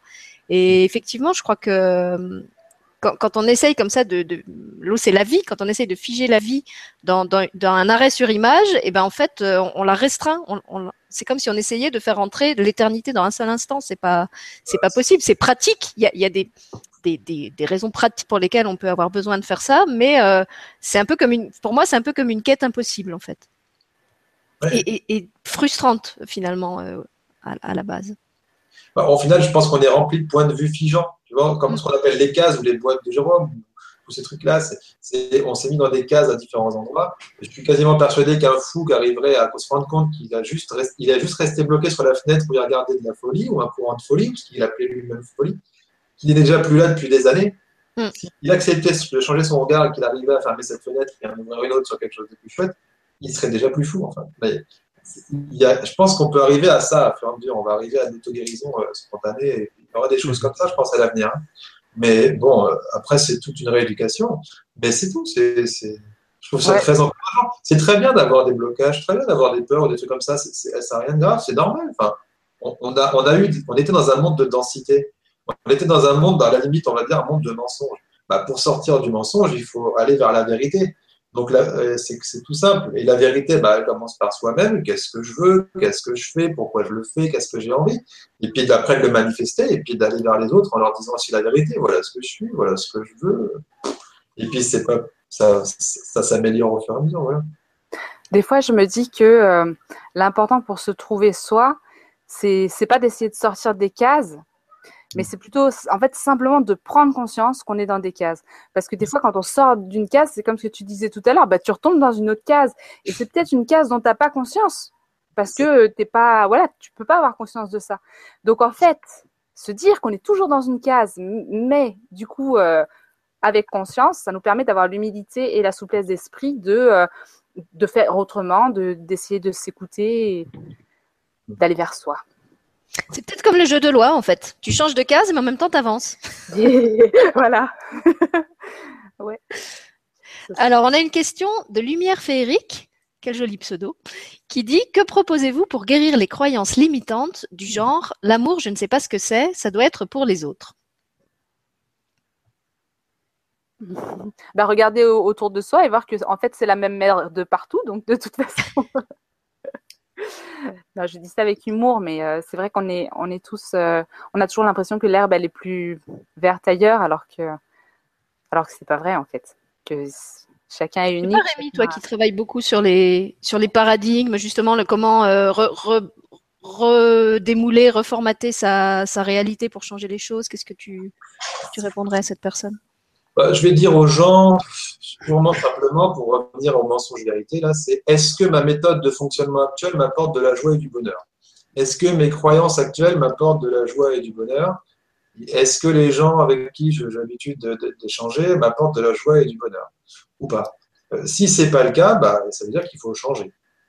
Il faut en changer. Euh, donc, je peux essayer de découvrir d'autres choses, par exemple. Voir ne serait-ce que j'utilisais des choses qui ne me conviennent pas. Euh, simplement, euh, bah, au début, on m'avait dit qu'il fallait s'aimer. C'est tout bête. Hein Mais du coup, j'ai commencé en me disant sous la douche une fois, je me suis dit, bon, allez, je m'aime. Bah, J'avais l'impression d'être le dernier des débiles de me dire ça. Qu'est-ce que tu racontes quoi mais, mais, mais j'ai commencé comme ça. J'ai commencé comme ça, c'est vrai. Et puis aujourd'hui, je peux dire que je m'aime, mais j'en suis pas en train de faire des bisous dans les glaces quand je passe ou dans une flaque d'eau si je vois mon clé, je suis pas en train de lui faire un bisou. Je, mais je, je m'aime, je m'aime comme ça. J'essaye au maximum de m'aimer comme je suis, sans, sans me juger. Et ça, ça me, ça m'enlève beaucoup de pression. Mmh. Moi, j'aimerais juste rajouter quelque chose par rapport à ce que tu dis, c'est que euh, et aussi euh, l'appliquer pour les autres, parce que si j'ai bien compris la question, euh, on, on, il s'agit de, de, de voir qu'est-ce qu'on qu'est-ce qu'on peut faire avec euh, les croyances aussi limitantes des autres. Et moi, j'ai envie de répondre, c'est essayer aussi d'accueillir euh, le processus, vous pouvez appeler ça d'éveil, vous pouvez appeler ça de conscientisation, c'est la même chose, le processus de, de, de, euh, d'actualisation de conscience qui est celui de tout le monde, et, arrêter de vouloir que, que, que, tout le monde soit rendu au même niveau de conscience, euh, même date, même heure, dans le sens que euh, c'est bien de s'aimer, mais c'est aussi bien de respecter euh, le rythme de tout le monde, parce que, euh, comme disait Rémi tout à l'heure, même en ayant un bref aperçu de ce qu'on peut appeler la source, on est encore actuellement euh, loin du compte dans le sens euh, de, des tenants et aboutissants et de la perfection que c'est en termes de, je pourrais dire, de, euh, cheminement de la conscience. Et, et, plus, et, plus, et plus la conscience s'ouvre et s'expand, plus on s'aperçoit que tout a de multiples raisons d'être, hein, des, milliards de raisons d'être. C'est juste qu'on est complètement dépassé par le pourquoi du comment et peut-être un peu plus foutre la paix aux autres et les, laisser vivre selon le, leur modèle de conscience qui est encore le leur aujourd'hui. Quoi. Surtout ça. Quoi. Parce que je pense que. non, mais c'est ça, c'est tellement simple en fait, c'est-à-dire de, se foutre la paix et, de, foutre la, de foutre la paix aux autres. Quoi. Et, à partir de ce moment-là, on vit beaucoup mieux parce qu'on est moins dans la résistance, on est moins dans je voudrais que ce soit autrement aujourd'hui, maintenant, tout de suite, je voudrais être différent ou différente maintenant, aujourd'hui, tout de suite. je mets la pression.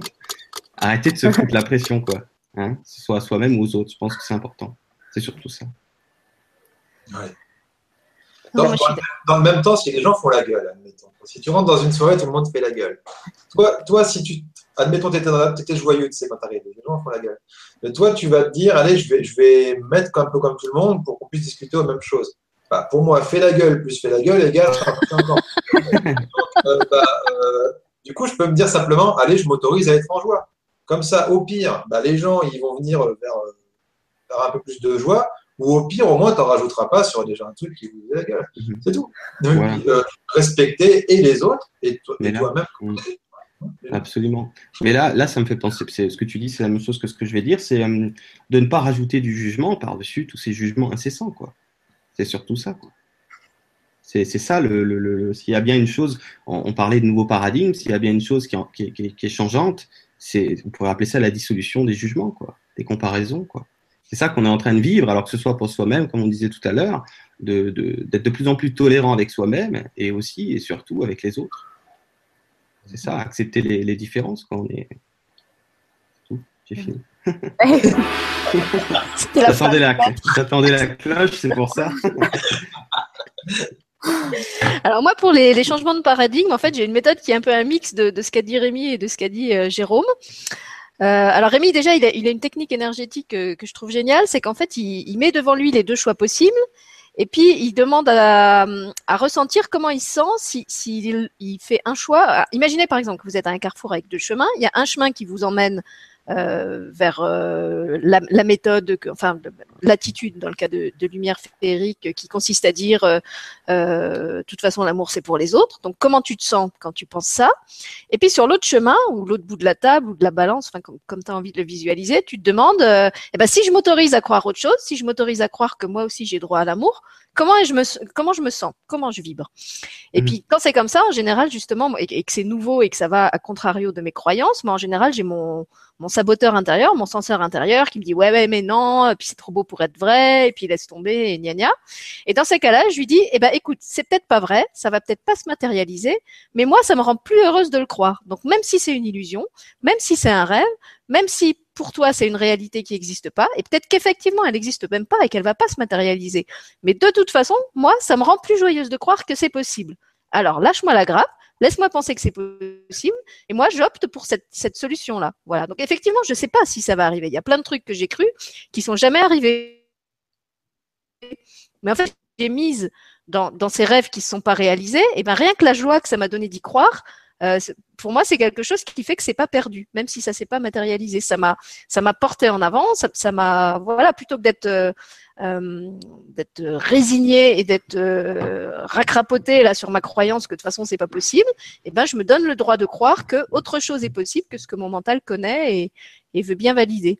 Et là-dessus, euh, bah, je vous conseille d'aller voir la, super vidéo de David Laroche, je ne sais plus comment elle s'appelle, c'est une qu'il a mise en ligne récemment, où il explique qu'en fait, si vous cultivez un arbre, si vous voulez cultiver un arbre, effectivement, mmh. peut-être que l'arbre il va pas devenir grand, peut-être qu'il va crever, mais que si à peine planté, vous commencez par le pilonner à coups de talon, eh ben c'est sûr que votre arbre il grandira jamais. Et avec les rêves, en fait, c'est pareil. Si vous avez un rêve et que vous commencez dès le départ à pilonner votre rêve à coups de talon, c'est sûr que le rêve il va jamais se réaliser ou, ou que votre croyance elle va jamais changer. Mais si au moins vous vous autorisez à imaginer que c'est possible, même si vous y croyez qu'à moitié, eh ben, rien que pour la joie que ça vous, ça, vous donne, rien que pour la liberté que ça vous donne, moi je vous dirais faites-le. Quoi? Personne ne me met des applaudissements. je suis déçue. J'y pris coup maintenant. Alors, je vais voir notre public. Alors, une question de Kevin qui dit Pour les questions qui se mettent dans une forme d'exil en s'éloignant de leurs proches pour se nettoyer elles-mêmes, qu'est-ce que vous en pensez? Alors, j'essaye de, bien comprendre la question. si, on si on ressent le besoin de s'éloigner de ses proches pour faire un, auto-nettoyage, euh, qu'est-ce qu'on en pense? Bah, ça, peut faire du bien, pourquoi pas ça, on a besoin de recul. Hein si moi je dirais si c'est ton besoin du moment, si c'est ça que tu sens juste pour toi, fais-le. Et là aussi, euh, alors effectivement, comme disait Marion, il peut y avoir des, incompréhensions ou des propos culpabilisants de l'entourage qui te reprochent de te mettre à l'écart. Euh, moi, j'avais raconté que j'avais beaucoup vécu ça. Euh, euh, après mon accident de voiture et puis cette, expérience euh, mystique en fait qui m'a fait basculer dans la foi alors que je venais d'un milieu complètement euh, athée. On en avait parlé dans une, émission précédente où il y avait aussi Rémi et Jérôme et où en fait après cette expérience, bah, comme tous mes repères avaient explosé, je me sentais plus du tout en phase avec mon entourage et les valeurs qu'ils avaient. et donc en fait la seule chose qui me faisait du bien, c'était de, de me retrouver seule chez moi. Euh, dans le silence. Genre, en fait, je, je pensais même à rien. Euh, C'était comme s'il fallait que je me vide de, de, de, tout ce que je savais, de tout ce que j'avais expérimenté. C'était voilà, j'avais juste besoin d'être seule et dans le silence.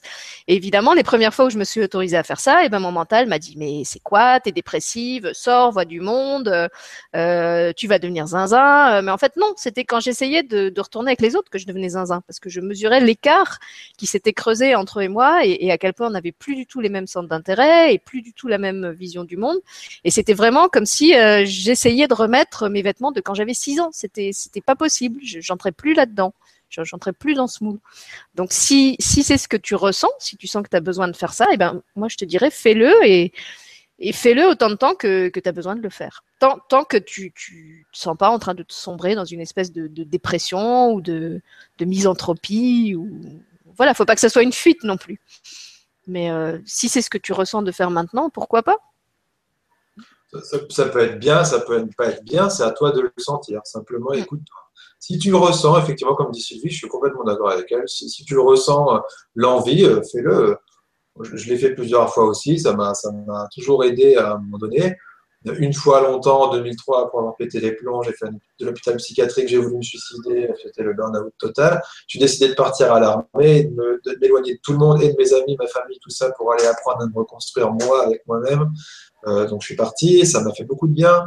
Et une autre fois, quand mon père était en train de, mourir à l'hôpital et que je voulais absolument le guérir, euh, j'arrêtais pas de faire des soins, des soins, des soins, parce que bon, je n'arrivais pas à ne pas le faire. Un matin, je me suis réveillé complètement crevé, avec mal partout. J'aurais l'impression d'être un vieux papy. J'avais du mal à marcher. Euh, j'étais épuisé, épuisé. J'ai dit à... j'ai compris que je me battais contre ça et que je, j'essayais de porter quelque chose qui n'était pas portable et que c'était pas, c'était pas à moi de faire ça, que je me, que je me fatiguais tout seul.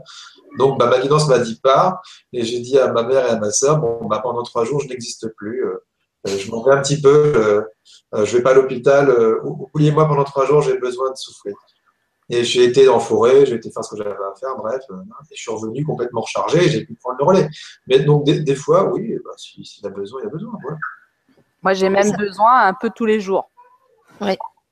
Reconnexion à soi, un moment où vraiment tu es tranquille, où personne te parle, même si c'est pour te plonger dans un livre, te plonger dans quelque chose, mais quelque chose qui te coupe euh, de, ton univers habituel et qui te reconnecte à toi.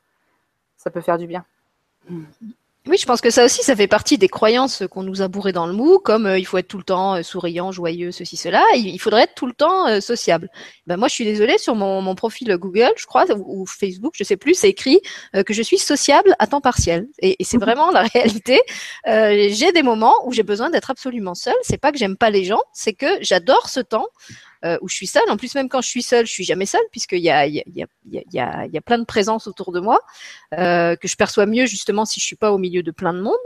Et euh, voilà, si, si, si tu te sens bien dans la solitude, donne-toi le droit à cette solitude et, et avec autant d'ampleur que tu en as besoin. Puisque comme je le disais, moi, je, je m'autorisais encore même pas pleinement à prendre cette solitude autant que j'en avais besoin. Je m'accordais mon heure de méditation par jour. Mais finalement, je me suis rendu compte que j'avais besoin de beaucoup plus que ça, qu'il y avait des jours entiers où j'avais besoin d'être seule avec moi-même et de voir personne.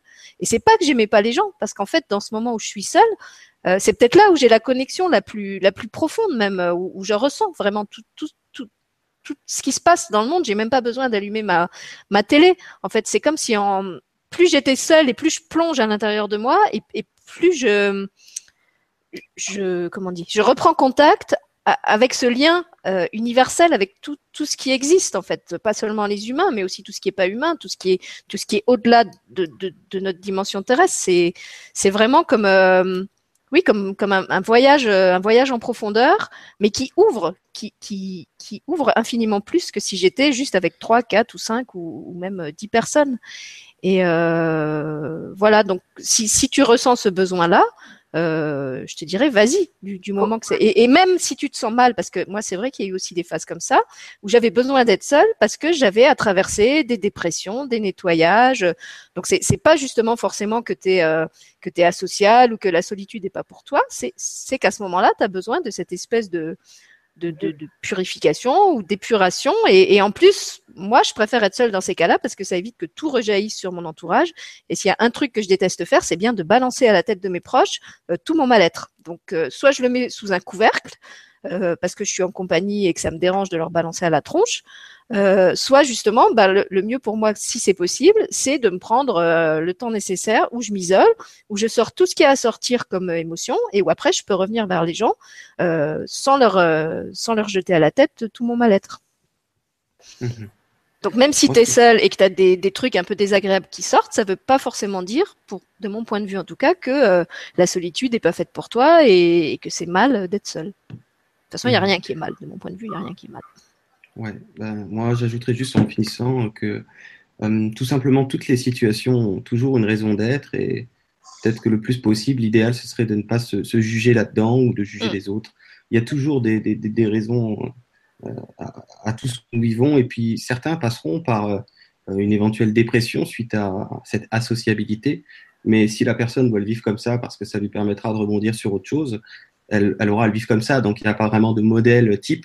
Il y a vraiment, euh, selon euh, le cheminement, entre guillemets, de l'âme, si on peut dire ça comme ça, euh, et qu'il y a toujours une bonne raison, et que c'est à un autre niveau que ça se décide. C'est-à-dire, c'est pas au niveau du mental qu'on décide de, devenir associable du jour au lendemain ou de se couper des autres. C'est vraiment beaucoup plus une, affaire de d'intelligence de, de, de, la source qu'autre chose. Et c'est ça qu'on va retrouver de plus en plus au cours des temps qui viennent, c'est de se rendre compte qu'il y a quelque chose qui orchestre divinement ce que nous avons à vivre et c'est juste qu'il nous faut du temps pour y voir un peu plus clair, mais surtout, euh, on va dire en cours de, chemin, de, ne pas se juger là-dedans et de ne pas entrer de nouveau encore une fois dans des comparaisons et, d'avoir cette. Euh, on parlait de lâcher prise tout à l'heure, et Sylvie parlait de foi, de confiance, exactement la même chose. Et d'avoir cette, confiance, cette foi que si je le vis comme ça, c'est que ça va me c'est que ça va me faire déboucher sur quelque chose et que j'ai à le vivre comme ça, c'est tout, tout simplement faut pas se culpabiliser de le faire. Oui, voilà, tout à fait. C'est pas. C'est vrai que si on se contentait de, vivre les choses, euh, sans, en fait, juste les vivre et les ressentir sans poser, comme dit Jérôme, des, jugements euh, et des étiquettes dessus, finalement, on n'aurait même pas besoin de faire cette émission, parce que ah voilà, on vivrait tous chacun ce qu'on a à vivre et, et, tout serait simple. Et puis même, euh, même si tu en as conscience à un certain niveau et que tu le fais à un certain niveau, tu as toujours des étapes au-dessus qui viennent te rattraper plus tard. Donc, faut garder l'esprit ouvert. Voilà. Eh bien, écoutez, il est 20h20. Donc, euh, je vous propose de dire chacun votre petit mot de la fin, si vous en avez un, si vous avez envie, je sais pas, de, laisser un, petit truc ou un, conseil euh, aux gens qui nous écoutent, ou un au revoir, ou, ou ce que vous voulez. Moi, je vous dirais simplement euh, honorer le, la pizza royale que vous êtes ou le kir royal. Choisissez votre mode de royauté, mais euh, choisissez-vous en tant que roi ou reine de votre vie. Voilà, c'est ce que j'ai envie de vous dire ce soir. Bon, je vais aller sur mon expression préférée. soyez vous-même, les autres sont déjà prêts. c'est pas de toi, hein, Rémi. C'est mon expression préférée. C'est d'Oscar Wilde. C'est ça, je ne sais plus qui c'est, mais c'est ma préférée. Bonne soirée à tous et merci en tout cas d'avoir été là. Oui, ben moi, euh, ce sera très court aussi. Ce sera euh, soyez doux avec vous-même et soyez doux avec les autres. Eh ben, euh, ben j'ai envie de dire la même chose. J'avais encore plein de trucs à dire. Ah mais vas-y alors Marion, si on a encore 10 minutes, si tu as des choses à dire, vas-y. Comme il n'y a plus de questions, je pensais qu'on avait terminé, vas-y.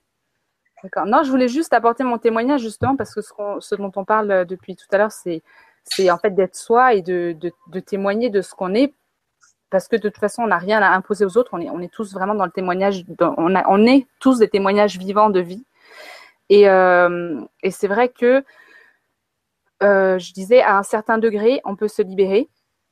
Moi, j'ai pu le faire très tôt en, ayant la chance de pouvoir vivre entre deux cultures. En fait, j'ai grandi en Afrique et j'ai grandi en France euh, alternativement dans ma vie et ça m'a donné vraiment de, des images très très différentes de sociétés extrêmement différentes.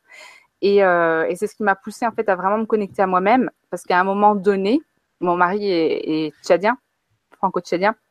Il y a un moment donné où tu dois te dire bon, est-ce que je suis euh, ce modèle-là, est-ce que je suis celui-là? Ben non, ils se valent tous les deux. Bon, ben, qu'est-ce que je vais faire? Ben, Je vais suivre moi ce que j'ai envie. Allez, j'ai le droit. De toute façon, il n'y a rien qui justifie rien parce que eux, ils font l'opposé de, de, ce que font les autres. C'est. Pourtant, c'est, ils vivent très bien comme ça. Donc, pourquoi est-ce que moi, je ne ferais pas euh, ce que je veux? Donc, c'est comme ça que j'en suis venue euh, bah, à tout mon mode de vie, à, à oser allaiter mes enfants pendant plusieurs années, à oser ne pas les mettre à l'école et avoir une vie qui est, vraiment très libre, à oser euh, manger différemment des autres parce qu'on a, on a décidé de voilà de pas consommer d'animaux. Et, euh, c'est des choses simplement qu'on va faire parce qu'on on, s'écoute soi et qu'on n'a pas envie d'être euh, influencé par, par, par, tout ce que font les autres autour de nous. Et donc voilà, donc je disais, j'ai réussi à le faire sur plein de choses, et, mais je m'aperçois qu'on est toujours dans l'apprentissage, qu'on a toujours des choses euh, qui nous, des épreuves qui nous viennent et qui nous permettent de nous dépasser encore sur d'autres points qu'on n'avait pas réalisés. Donc, voilà, pour conclure, ben, on va retourner dans euh, euh, l'histoire des cases. Ne sautez pas d'une case à une autre. ne faites que vous écouter vous-même pour savoir quel est le chemin qui est, le meilleur pour vous et arrêter d'écouter les, les, théories, les, on nous bassine tellement avec des, il faut faire comme ci, il faut faire comme ça, il faut manger de cette telle façon, et si on le fait pas, bah, les gens ils sont ils, sombrent dans une espèce de, culpabilité qui est immense. Et, moi tout ça, ça, ah, ça, ça me, ah, vraiment ça me bouleverse. J'aimerais vraiment que euh, on puisse euh, se libérer de ça et vraiment s'aimer soi-même. Et ça nous permet de euh, d'avancer vraiment dans plus d'amour, parce que c'est ça le, thème de, de, de ce soir. Cet amour-là qu'on va trouver pour soi, qu'on va apprendre à écouter en soi, et ben on va pouvoir le retransmettre parce qu'on va vraiment aller vers euh, moins de, comparaison, moins de compétition, moins de, jugement de l'autre, plus de tolérance et aussi beaucoup plus d'humilité. Donc c'est vraiment des choses qu'on transmet. Donc euh, cultiver l'amour en soi, c'est quelque chose qui va nous libérer, qui va nous permettre de grandir et qui va nous permettre de faire rayonner euh, tout ça sur les autres et de faire grandir les autres aussi. Donc voilà, donc ayez confiance en vous parce que ça en vaut la peine à tous les points de vue. Voilà, aimez-vous. Est-ce que, est que finalement, Marion, tu veux lire le texte dont tu m'avais parlé ou est-ce que tu, tu laisses de côté? Non, non, ça collait pas finalement. Tu vois, c'est, je trouve que là, c'est parfait. L'émission a été parfaite. Alors, mettez, mettez, vos couronnes, comme ça on va finir en mode, en mode royal, tous les uns et les autres. Voilà, ça, fait un peu galette des rois, mais on vous, on vous, convie à notre galette des rois du, du 12. En plus, euh, ben, comme on a dû reporter l'émission, elle, s'est retrouvée euh, presque au jour de la Saint-Valentin. Donc, je trouvais que c'était un, c'était sympa aussi de, de, faire cette émission finalement euh, juste avant la, la Saint-Valentin. Voilà. Donc, on finit tous dans notre, dans notre royauté. On vous invite à honorer la vôtre. On vous souhaite à tous une très bonne soirée. Euh, la prochaine émission sur Deux Terres et d'Étoiles est prévue normalement pour le 18 février. Euh, vous allez retrouver d'ailleurs dans cette émission euh, Rémi, qui était là ce soir, avec d'autres d'autres invités. Oh tiens, j'ai ma couronne qui est devenue géante. Je sais pas ce qui se J'ai pris le melon. je ne sais pas ce qui se passe. Et euh, justement, bah, cette, euh, cette émission, euh, je pense qu'elle sera aussi en mode joyeux comme l'était celle de ce soir parce que le titre c'est Je suis multidimensionnel et je me soigne même pas. Donc on va vous parler de ce qui se passe quand on a des perceptions un peu zarbi, qu'on doit apprendre à vivre avec, que notre entourage ne comprend pas forcément ce qu'on vit euh, qu'en plus, quelquefois, ça nous arrive euh, en cours de vie et pas et qu'on les a pas forcément dès la naissance. Et voilà comment on se débrouille avec euh, ce, ce, pack, ce pack multidimensionnalité que on va tous recevoir, à mon avis. Euh, euh, voilà, je vois, je vois la couronne de Jérôme qui saute pour faire oui. Donc justement, on va vous parler, euh, si vous ne l'avez pas encore reçu, de ce qui se passe quand on reçoit le pack multidimensionnel, qu'on l'ouvre et qu'il faut apprendre euh, à faire avec ce qui se passe, parce que euh, ben là aussi, ça peut générer beaucoup d'imprévus. Donc merci à vous tous d'avoir été avec nous ce soir. Rendez-vous le 18 si vous voulez être avec nous le 18. Et puis vous pouvez retrouver chacun des invités sur sa chaîne. Donc euh, Jérôme sur Guidance TV, Rémi Guyon sur euh, Reconnexion à soi et Marion, elle, elle a quel nom ta chaîne? C'est à ton nom à toi? Marion Eberschweiler. Voilà, Marion Eberschweiler. Donc même si vous n'arrivez pas à le prononcer, c'est pas grave. Vous, vous cherchez, vous cherchez et vous allez la trouver. Et c'est passionnant aussi tout ce qu'elle fait. Bonne soirée à vous tous et merci d'avoir été avec nous. Merci. Merci.